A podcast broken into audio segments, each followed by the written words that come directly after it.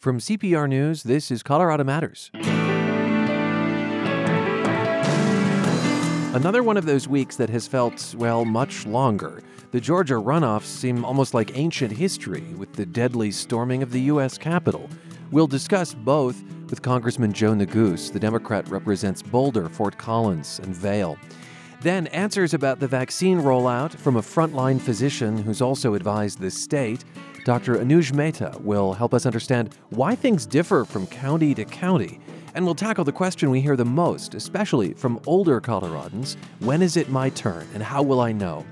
Plus, someone wrote a song for us about their pandemic escape and cute little pikas.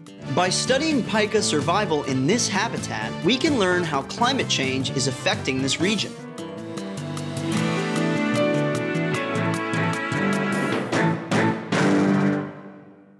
A lot of Evergreen members don't know their membership has expired. I thought I was giving every month automatically, and I was, but on my credit card. And I didn't know that once my credit card expired, it was no longer active. So now I have joined as an Evergreen member by taking money directly out of my checking account, so that way it'll never expire. It's easy to keep your Evergreen membership current by using your checking account. Learn more at C P R dot org.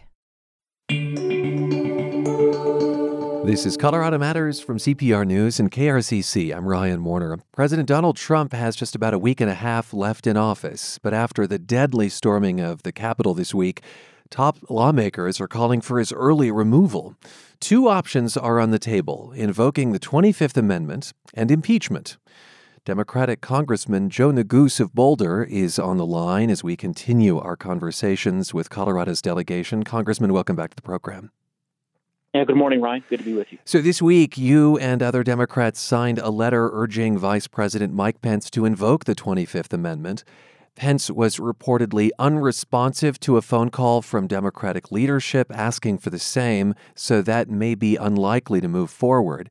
Uh, meanwhile, Denver Congresswoman Diana DeGette has sponsored a resolution to impeach President Trump, charging him with inciting a riot. Does she have your support uh, in that endeavor? She does. Uh, yesterday, I, I joined a resolution uh, introduced by my colleagues, uh, Representative Cicilline, uh, Representative Raskin, and Representative Liu, who are colleagues of mine on the Judiciary Committee, which, as you know, has plenary jurisdiction over impeachment matters, uh, to ultimately introduce a resolution that uh, would impeach the president for uh, the abuse of power uh, that he committed uh, by inciting uh, the armed insurrection that took place uh, at the United States Capitol just a few days ago uh, during the joint session of Congress. Which path do you see as most likely at this point? I think it's an open question, Ryan. Uh, I must say that over the past several days, uh, I've had a number of conversations with my colleagues, Republican colleagues, uh, who privately have indicated that they are supportive of, uh, at, a, at a minimum, invocation of the twenty-fifth Amendment. Uh, there are many colleague, colleagues of mine, like Representative Adam Kinzinger out of uh, the state of Illinois, Republican member of Congress, who has publicly stated as much. Uh, and, of course, there's some public reporting indicating that perhaps some cabinet members uh, in the president's cabinet have also uh, potentially broached this subject. Uh, obviously, uh, it, it will depend on you know, the cabinet members and the vice president doing their duty uh, and uh, upholding their constitutional oath. In the event that they don't do so, I think the Congress needs to be prepared to act. We held uh, we had a, a series of uh, leadership calls and meetings yesterday within the House, and we'll have a House Democratic Caucus uh, call with the entire caucus in just a few short hours, where uh, I believe we'll have a very robust conversation about the next steps, and, and certainly uh, impeachment will be part of that conversation. I'll note that the cabinet is shrinking as we speak with resignations of protest. I mean, impeachment would take some time, wouldn't it? I mean, we're a week and a half away from the inauguration of Joe Biden. Why remove a president who has just days left in office? Uh, either route.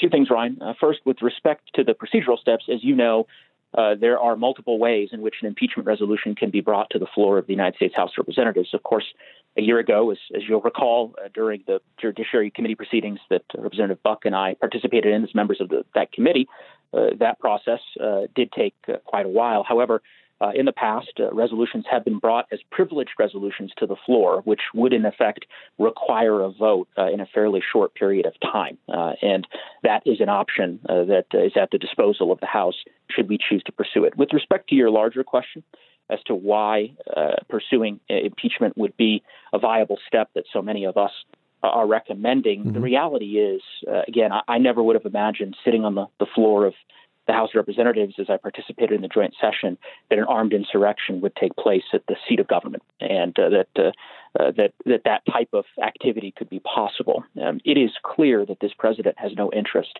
in ensuring a peaceful transfer of power. And so it's incumbent upon the Congress to do everything in its power to ensure that that, that in fact, the peaceful transfer of power takes place. And one way to effectuate that would be to remove uh, the president from office so that Vice President Pence uh, can preside over the course of the next twelve days and ultimately ensure that that peaceful transfer of power happens on January twentieth, as it must.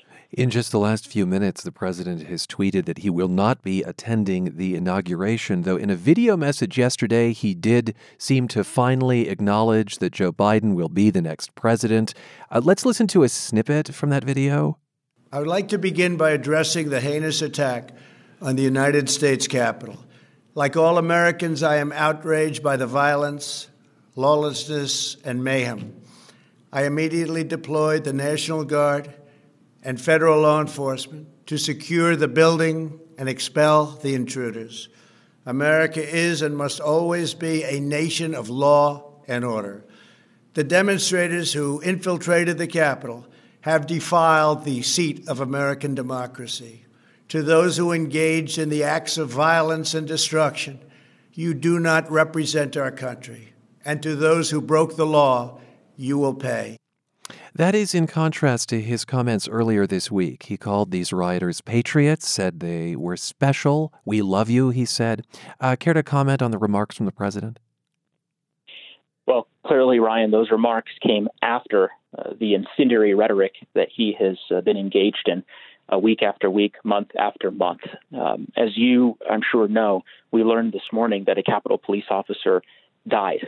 Uh, he was murdered. Uh, the injuries that he sustained defending us, defending members of Congress as we sat in the House. Um, again, I, I think we need to judge this president not by his words, but by his actions. He has betrayed his oath of office. That much is clear, and it is incumbent upon members of Congress to now take the appropriate next constitutional step. Uh, which might be impeachment, as you have explained. Do you think that impeachment would complicate the politics of the Congress moving forward in a country that is deeply divided?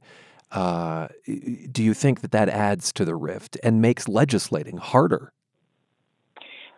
I don't think so necessarily, Ryan. I mean, I, I, reading through some of the comments that have been made in the past forty-eight hours uh, from many Republican members of Congress, Republican senators like Senator Ben Sasse, who uh, spoke very forcefully uh, yesterday with respect to uh, describing the president's uh, betrayal of his oath of office. I think that uh, there are many in both parties, Americans of good faith, who recognize that what happened at our nation's capital on Wednesday can never happen again, and that clearly Uh, what we need now is a calm hand to guide uh, this country over the course of the next week and a half and ensure that the peaceful transition of power takes place. So I, I don't believe uh, that, uh, that that would uh, necessarily be the case in terms of uh, it making it more difficult for us to uh, accomplish things in the Congress. Well, let me put that differently. Do you think that the violence at the U S Capitol has in some ways uh, ushered in a new bipartisanship or a new common understanding? I certainly, you know, had a number of conversations with Republican colleagues of mine um, who, you know, were evacuated with me um, during the, the day. Uh, and those conversations, I, I will say, were promising in terms of talking about the need for us uh, to work harder at trying to unite the country uh, and to, to heal the deep divides that have metastasized over several years and that have been, Uh, in, in my view, fueled uh, by this president and his particular brand of politics. So I'm hopeful that the fever will break uh, and that we can get back to the business of governing in the, in the coming weeks. But again, right now, uh, there is a clear and present danger to the foundation of our republic, and that is the peaceful transfer of power that has occurred since the, the very first days of our country's uh, origin. So uh, at the end of the day, we have to remain focused on that first and foremost. Congressman Joe Neguse, you are the son of refugees who fled violence in Eritrea and East Africa. I wonder if they entered your mind at all during the insurrection Wednesday. Yeah, they certainly did. Uh, you know, as you know, uh, Ryan, my parents, you know, were immigrants, as you said. Uh, they sacrificed quite a bit uh, to give me and my sister the opportunity to, uh, to to live the American dream, to pursue our own dreams. And I, I don't think they ever imagined that their son, uh, you know, one generation removed, would serve in the United States House of Representatives. And they, of course, you know, were very nervous uh, and very worried, uh, particularly because they were watching us. You know, I, I had just finished my speech on the floor uh, before the uh, the Capitol was breached and, and before we were locked down. Um, so I, they were certainly very concerned, as, of course, my wife uh, uh, and uh, extended family were. But um, again, as I, I think about, you know, the, the next steps and, and where we go from here, it's critically, critically important that we all recognize that democracy is fragile, uh, that it takes hard work and good faith of Americans from all political stripes to be able to make it work. And we need that right now. I, I know you've heard me say this before, you know, the old adage of Benjamin Franklin at the end of the Constitutional Convention being asked, what kind of country, what kind of government had you all uh, devised for us? And, and his response was a republic, if you can keep it. If you can keep it. That, that is an admonition to every American and to every Coloradan. It's one we should take very seriously. I know that you have to be going, uh, Congressman. Let me just ask, now that there is a narrow Democratic majority in the Senate, Chuck Schumer has said one of the first things Congress will consider is a two thousand dollars stimulus check. Do you support that? I do. Uh, I've been an early proponent of that. Uh, almost a year ago, uh, a little less than a year ago, I suppose, back in uh, April of twenty twenty, and uh, many of us in Congress who have been pushing for the same for quite some time. Uh, the pandemic has not gone away. The economic disruption remains, and uh, we have to remain laser focused on addressing the needs of uh, the people of our state, and that certainly includes making sure that they have the resources to uh, to thrive and to survive uh, the, this terrible pandemic. So I'm hopeful that we can move fairly quickly with a comprehensive relief package that would include direct monetary relief uh, in the form that you mentioned, as well as other important provisions such as state and local government aid and, and much more. Name one other policy you'd like to pursue after that with the Democratic majority, though, again, thin in the Senate. It would, it would be hard to name just one, Ryan. I, we have a very ambitious agenda, as you know. Certainly public lands protections, the CORE Act almost became law. Uh, last uh, during the last one hundred sixteenth Congress, we intend to make it a law in the one hundred seventeenth Congress and to send that to President Biden's, President-elect Biden's desk for his signature. Uh, action on climate change, which remains an existential threat. There are so many challenges that we face as a country. I, I believe we'll rise to the occasion, that we're up to the challenge, but uh, we're going to have to get to work. So I'm looking forward to that. Thanks so much for your time.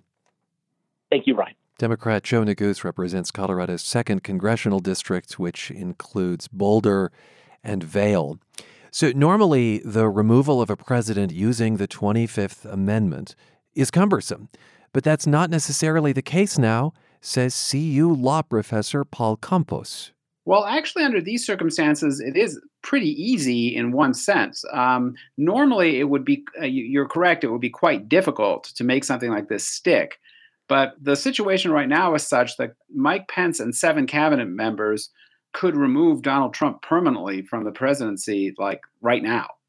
All they would need to do that is to send a letter to Congress, and as long as a majority of the House of Representatives uh, refused to deal with the matter, which of course they would, then Pence would remain acting president for the rest of Trump's term. So it's pretty straightforward. Now, my understanding is that if Mister Trump sends a letter himself to Congress saying, oh, I'm okay, there's no problem here, mm-hmm. that that could uh, elongate the process. Well, actually, that in this circumstance, it wouldn't have any effect because Pence would then send another letter saying, I dispute the president's claim that he's uh, fit to serve. And at that point, Congress has twenty-one days to resolve the matter. If Congress doesn't resolve the matter within those twenty-one days, then Pence ceases to be acting president and Trump becomes president again. But since the House of Representatives, by a simple majority vote, could block any action on the matter, uh, then the clock would simply run out. So, you know, under normal circumstances, you would need two-thirds of both the House and the Senate to agree to keep Pence as acting president. But these aren't normal circumstances uh, in any sense, right? And so essentially, a simple majority of the House could say, we're simply not acting on this, and Pence would remain as acting president for the rest of Trump's term. By essentially not getting involved. Uh, and right. and a, part of the equation here is that there isn't much time left in the presidency. Right.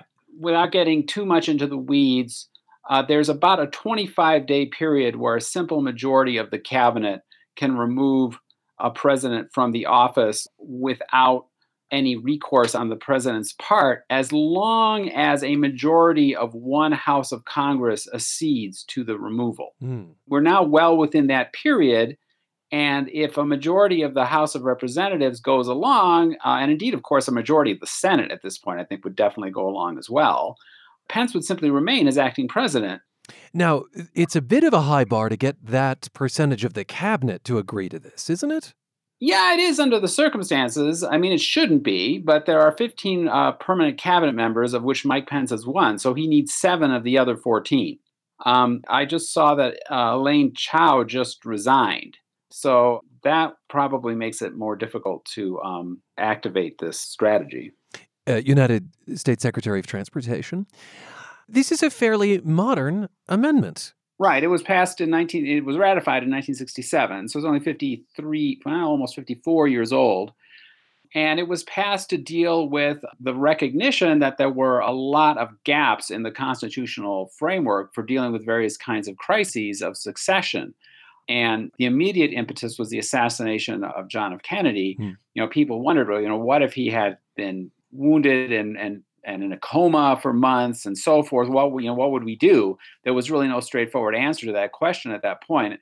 The amendment was drafted to deal both with uncontroversial cases like that, where, you know, say a president is clearly medically incapacitated, but it was also drafted to deal with cases like the present, where um, there's controversy as to whether the president is incapacitated or not, but Mike Pence is in a position right now, if he can get seven other cabinet uh, members to uh, sign a letter, to remove Donald Trump immediately and permanently from the presidency right now. Thank you so much for being with us, Professor. Sure thing. Paul Campos is a law professor at C U Boulder. Since we spoke, another cabinet member has resigned in protest, Education Secretary Betsy DeVos.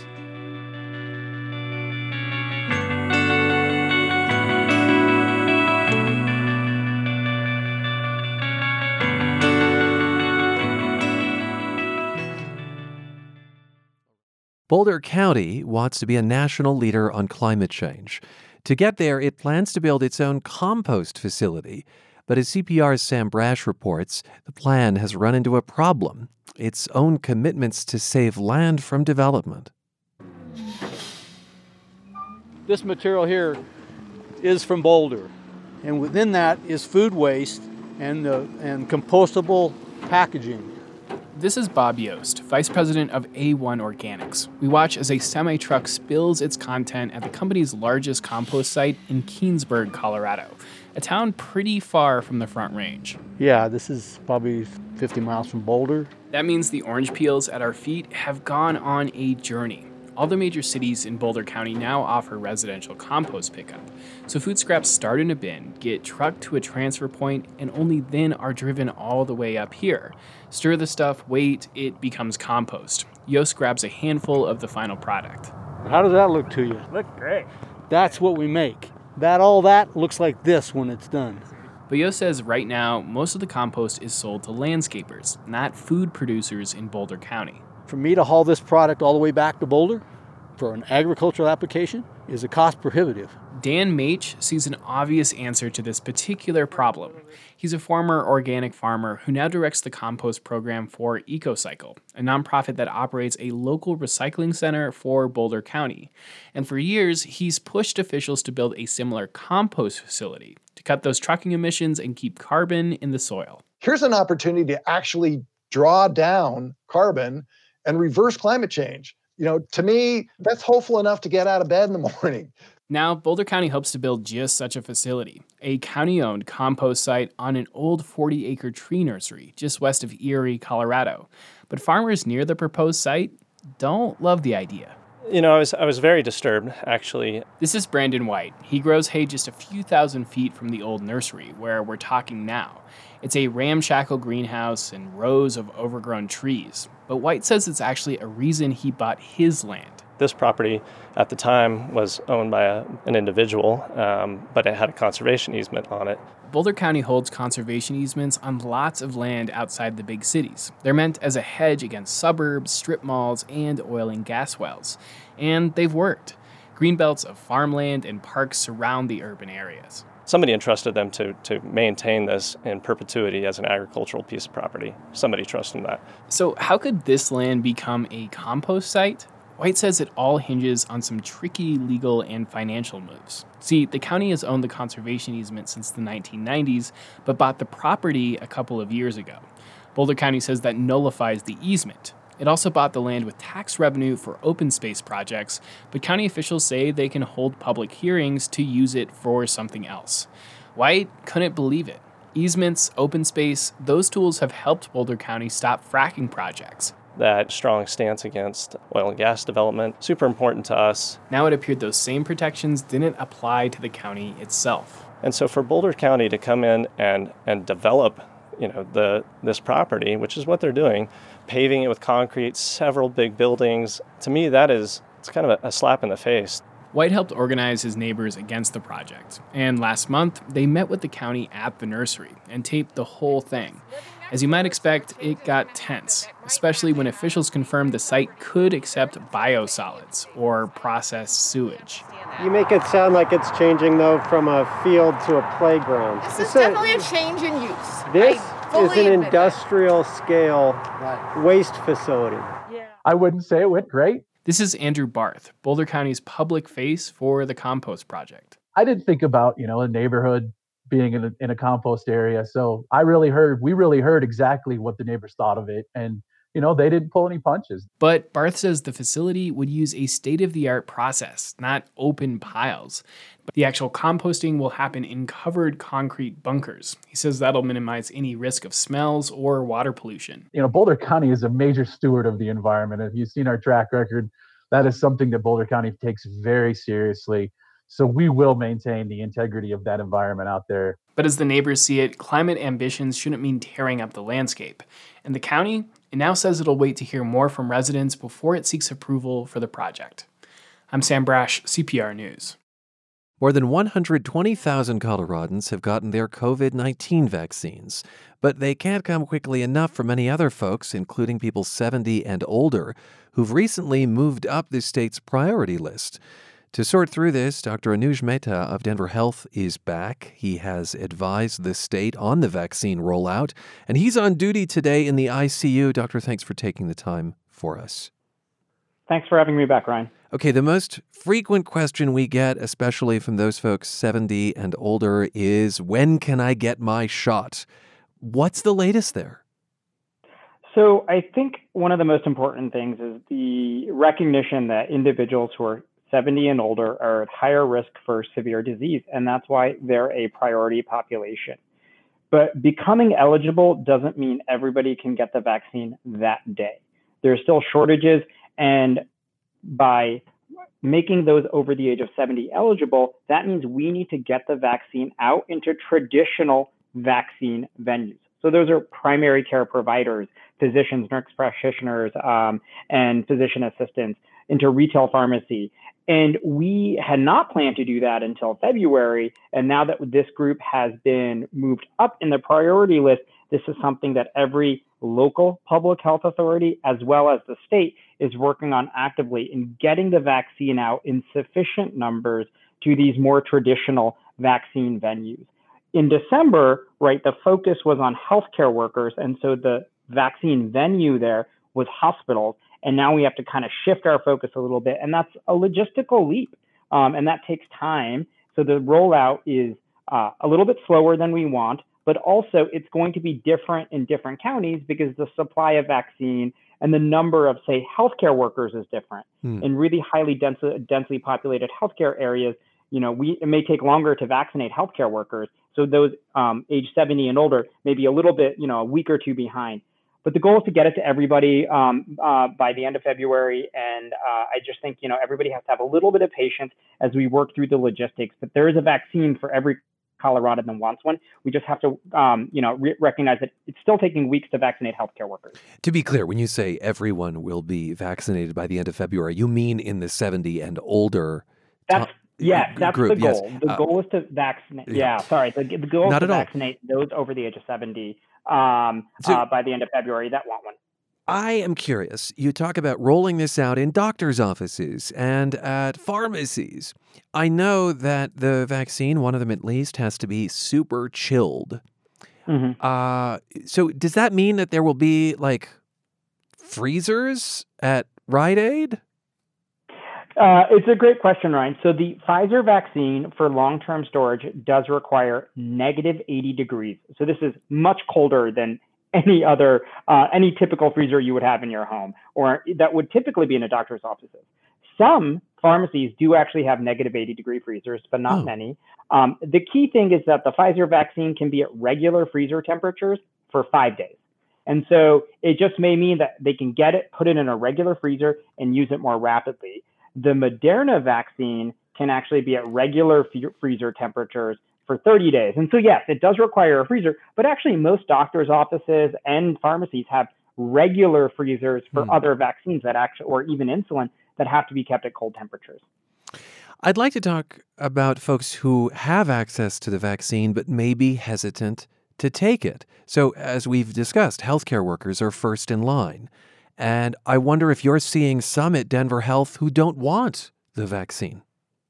I, I think we've seen an evolution of vaccine hesitancy. So I think when the conversations first started uh, several months ago, when it was still a hotly political debate about are we going to rush the rush it through the approvals process, there were a lot of healthcare workers in surveys that were hesitant about the vaccine, not being sure if the right safety protocols would be in place.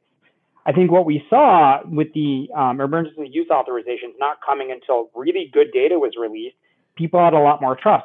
So in December, when the vaccines first became available to healthcare workers, we saw that the vaccine hesitancy amongst healthcare workers had gone down. A lot more healthcare workers wanted it, which was fantastic. There was still a small subset of people that were concerned, either the, because they had pre-existing conditions or for a variety of reasons. And now, after over one hundred thousand Coloradans have been vaccinated, mm-hmm. and we see millions of people across the United States without any severe reactions other than some allergies, um, I think we're seeing that people initially who were hesitant, healthcare workers in December, are now asking for the vaccine. So we're slowly seeing hesitancy decrease as we see greater safety uh, profile in real-world use, which is very encouraging to me. I got my first dose two and a half weeks ago, and my second dose is on Monday, and I'm super excited about it. And how did you feel getting the first dose? Uh, I felt great. Uh, I mean, my arm was sore. It's a shot. Um, I don't want to be too much of a baby, but it hurt a little bit. Um, but I, you know, I was on my spin bike for an hour the next morning. Um, I did not have a fever. Um, I maybe had a little bit of a headache. Um, and, but other than that, it was, it was fine. My wife, who's also a healthcare worker, got her vaccine the same day as me. Um, and she, she was a little tired the next day, but, you know, nothing out of the ordinary with two young kids. Um, so, uh, you know, we felt really good. And in talking to my colleagues, yeah, some people have low grade fever, some aches and pains, but nothing out of what you would expect, even for the standard flu vaccine. I do know of several cases of allergic reactions, all of which were handled very quickly and did not lead to any severe issues whatsoever. So the, I think the safety profile of the vaccine is really adhering to what we saw from the data from the clinical trials. And I really, from for healthcare workers, I think that's helping decrease hesitancy. And I hope our uptake as healthcare workers convinces the general community that this is going to be a safe and effective vaccine for them. I would like to go to the how here. So we talked about why the rollout among those seventy and older is uneven. That has to do with uneven distribution throughout the state based on population. That has to do with how many frontline healthcare workers are in line first. When it is someone's turn, how will they know? Uh, I mean, I guess if it's through the pharmacy system, if it's through my physician, assuming I have access to either of those, Uh, that would yeah. be a point of communication. So there are a few different mechanisms. I know multiple health systems are reaching out to pre-existing patients who are over the age of seventy, either through email communication, standard letter, letters, and in some cases, phone calls, um, to say, you are now eligible, here are the appointments so that you can schedule. Some of the appointments are next week, some of them are not till February, and that's because of supply issues and also the time it takes to give the vaccine and do monitoring. So that's one mechanism. Some health systems are reaching out electronically or via letters. Um, some, uh, when retail pharmacies get it, I'm sure they're going to reach out to their patients that obtain their prescriptions there and advertise as well. And then um, there's also a push now that local public health agencies and C D P H E advertise to some degree where people can get it. This is in the works. It hasn't been done yet. Um, but they're trying to develop some websites that people can go to to serve as a reference where somebody that may not have traditional access to the healthcare system, somebody without a primary care uh, provider, um, uh, where they can learn where they can get it. So what I would tell people, you know, try and contact your doctor's office um, or your pr- primary care provider's office. And then um, if that doesn't work, go to your local public health website. Um, and, and, and just know that a lot of communication is going to be coming in the next couple of weeks. Okay. All public health systems are trying to ramp this up as fast as they could. You know, at the, last week, nobody thought we were going to be doing it this quickly. So now that we are, everyone's trying to do the best that they can, as fast as they can, recognizing that this, you know, this past weekend was a holiday and a lot of people had off. Not that that's, you know, anything other than going to throw a little bit more of a hiccup in the process. Could you picture, as we've seen with COVID nineteen testing, drive up, drive through vaccination centers? I mean, I am thinking primarily of those who don't have a medical home. I think that is something that most public health groups are working on. Now, there are a few logistical challenges, and I think this is important for listeners to know. When you get the COVID nineteen vaccine, we are entering people de-identified patient information for tracking purposes to know when to remind somebody to come back for the second dose. So you actually need a Wi-Fi connection to a secure, encrypted system so people can log in the vaccine information. We also need, if it's a drive-through, we need still need to be able to monitor people for fifteen minutes afterwards for an allergic reaction. Huh. So you need a pretty big parking lot, um, which is, these are kind of logistical, you know, workflow issues that are critical to think about. So there were um, um, public health agencies are working through the logistics of this, and really we want to partner with um, you know local communities, whether it's church parking lots, um, community center parking lots, and all of that's happening now. It's just happening much faster than we thought we were going to have to. So I think you know my reminder to people is that this isn't something that where everyone can everyone can get the vaccine on the same day. Even healthcare workers couldn't do that. We're still vaccinating healthcare workers. Even their first dose, some people are scheduled next week. It takes weeks to do so. Same thing with the individuals over the age of seventy. I, I, I advise patients, and just know that if you want a vaccine and you are over the age of seventy, there is going to be a mechanism for you to get that vaccine. You just have to wait for that communication. And there's a big focus from C D P H E and the governor's office on equitable distribution. So that means delivering vaccine um, to the hardest hit communities as well. You're listening to Colorado Matters. I'm Ryan Warner, and Uh, Doctor Anuj Mehta is back with us, pulmonary and critical care physician at Denver Health and Hospitals. He also served on two state advisory groups working on vaccine allocation. I'm curious, uh, Doctor Mehta, you mentioned that on Monday you'll be getting your second dose, and then after that, sometime after that, you'll be shielded from COVID nineteen. Uh, does that mean you can hang out with other vaccinated people? Like, are you are you going to have a vaccine dance party? It's a great question. Um, I, I think, still think we're going to be a little bit hesitant, my wife and I, and it has to be a, a family decision, right? I can't make unilateral decisions really about anything. Um, um, so uh, part of it is we have two young kids who will not be vaccinated. Mm-hmm. Um, and we know that the vaccines are highly efficacious in reducing COVID illness and preventing people from getting sick from COVID.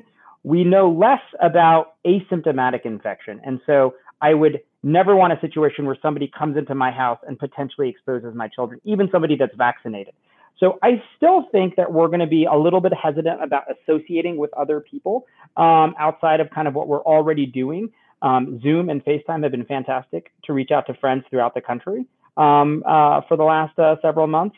But I do think that, um, you know, I'm still going to be wearing a mask with everything that I do because of my concern about asymptomatic inf- uh, transmission. Um, I'm still going to socially distance from especially people that aren't vaccinated. Um, but it, I think even from people that are vaccinated, I think okay. we're still going to try and do the right public health measures to protect everyone around us, um, including um, including my extended family as well.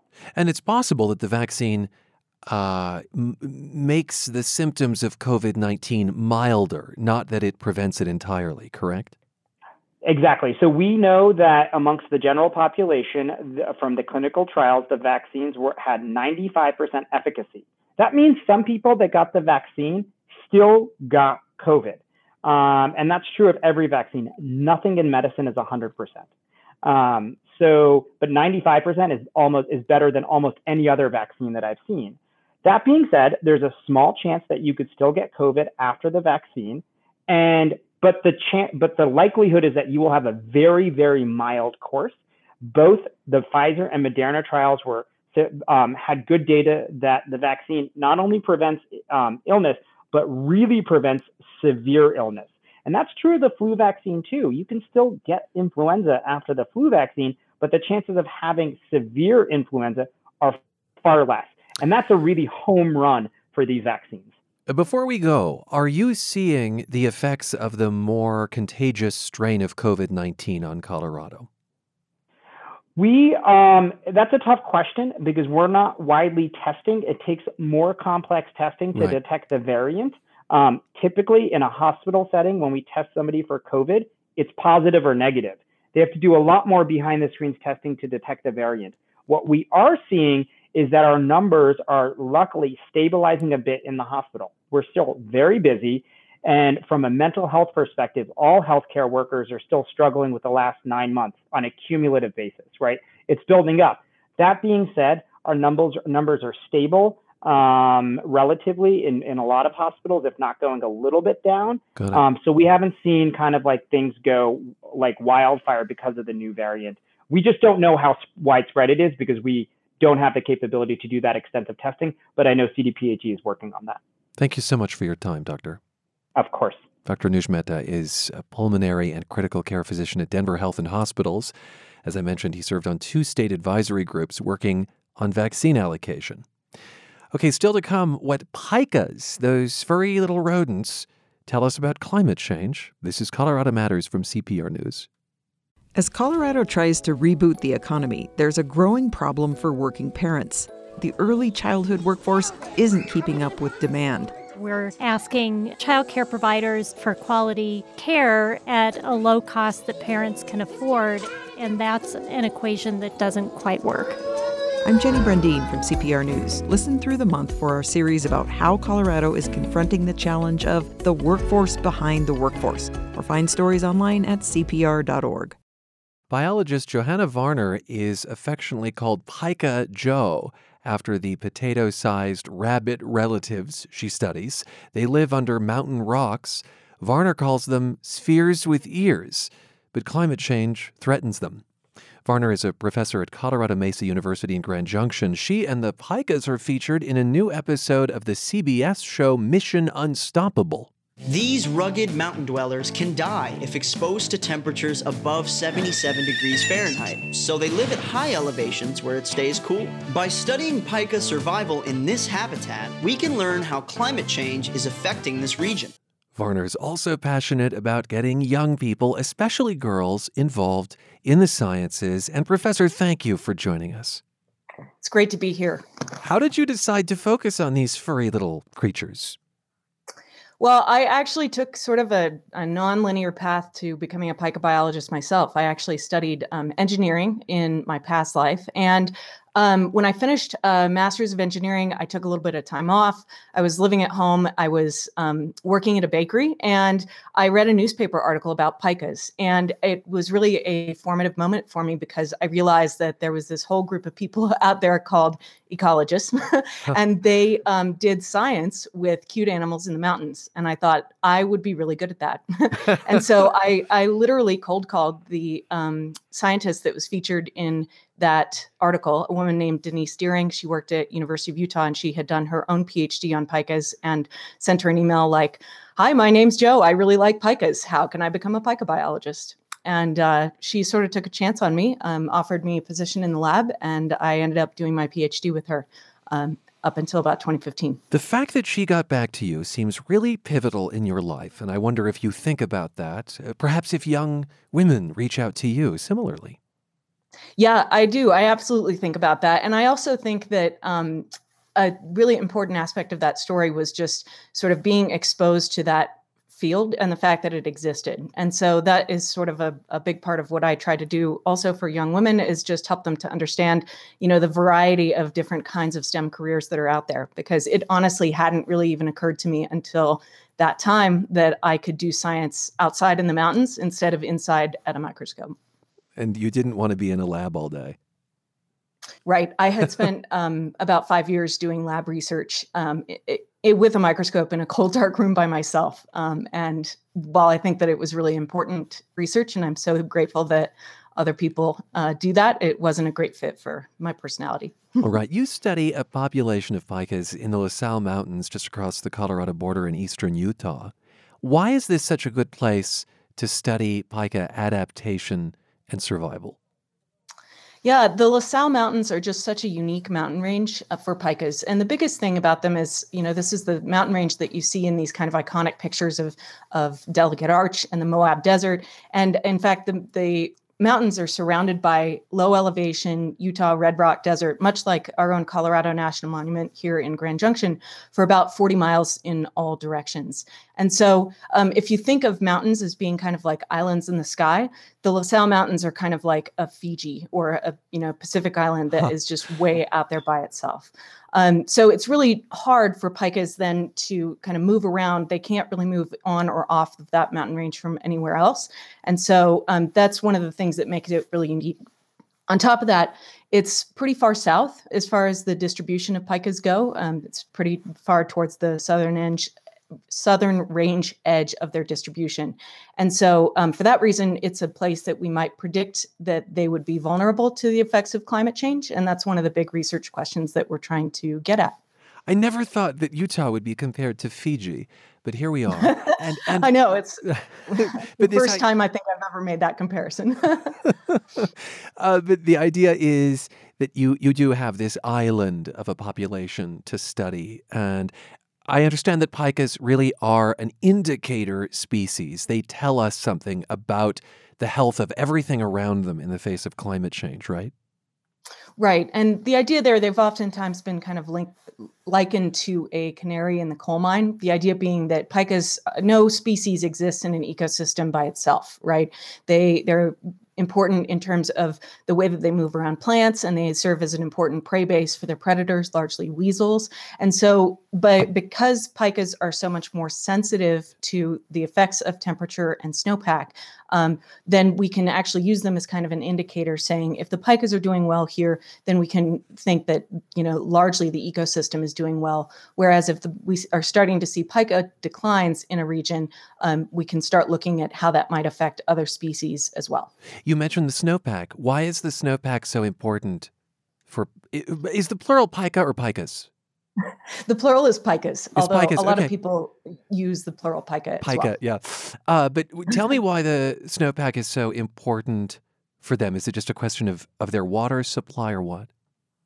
Yeah, well, you know, mountain snowpack is important for all of us in Colorado, uh. but perhaps even more so um, for the pikas, which is um, because they don't hibernate like most alpine mammals. They're awake under the snowpack um, throughout the winter, and they um, experience colder temperatures um, when there's a lower amount of snowpack. So that snowpack actually acts sort of like a blanket of insulation. Um, if you imagine being in the mountains in the winter, it's almost always colder than thirty-two degrees Fahrenheit, right at freezing. Um, but down at the bottom of that thick winter snowpack in the mountains, it actually keeps the temperature right at freezing, so right at thirty-two degrees. And so what that means is that in years where there's a very thin snowpack, um, the temperatures that the pikas are experiencing in the rocks below the snow are actually much, much colder. And so it's sort of this ironic thing that on average, the temperatures are getting warmer. That's reducing the winter snowpack. And Um, as a result, the pikas are actually experiencing colder temperatures. Oh. And obviously that can also affect their their plants in the summer, um, you know, through through moisture and plant growth. It's hard for me to picture what's under snowpack. In other words, it, there's enough space for them to scurry about and kind of be amongst the dormant vegetation, I guess. Right. And they don't actually um, forage on vegetation under the snowpack. They're, you know, they're living kind of in the, the spaces between the rocks. So the snow sort of forms a bridge over the top of the rocks. Um, and then they live in the spaces in the rock slide um, below the snow. Uh, but they also cache all of the food that they plan to eat during the winter. They have to go and collect that during the summer while that food is fresh and growing. And so a single pika will make thousands of trips to the meadow carrying back Um, large plants and big mouthfuls of food to bring back into the rock slide. And that's one of the reasons that they're so fun to watch, is that huh. they just go back and forth and back and forth carrying, you know, what seem like really ridiculously huge uh, bunches of flowers. In just the last few seconds, are you worried about them?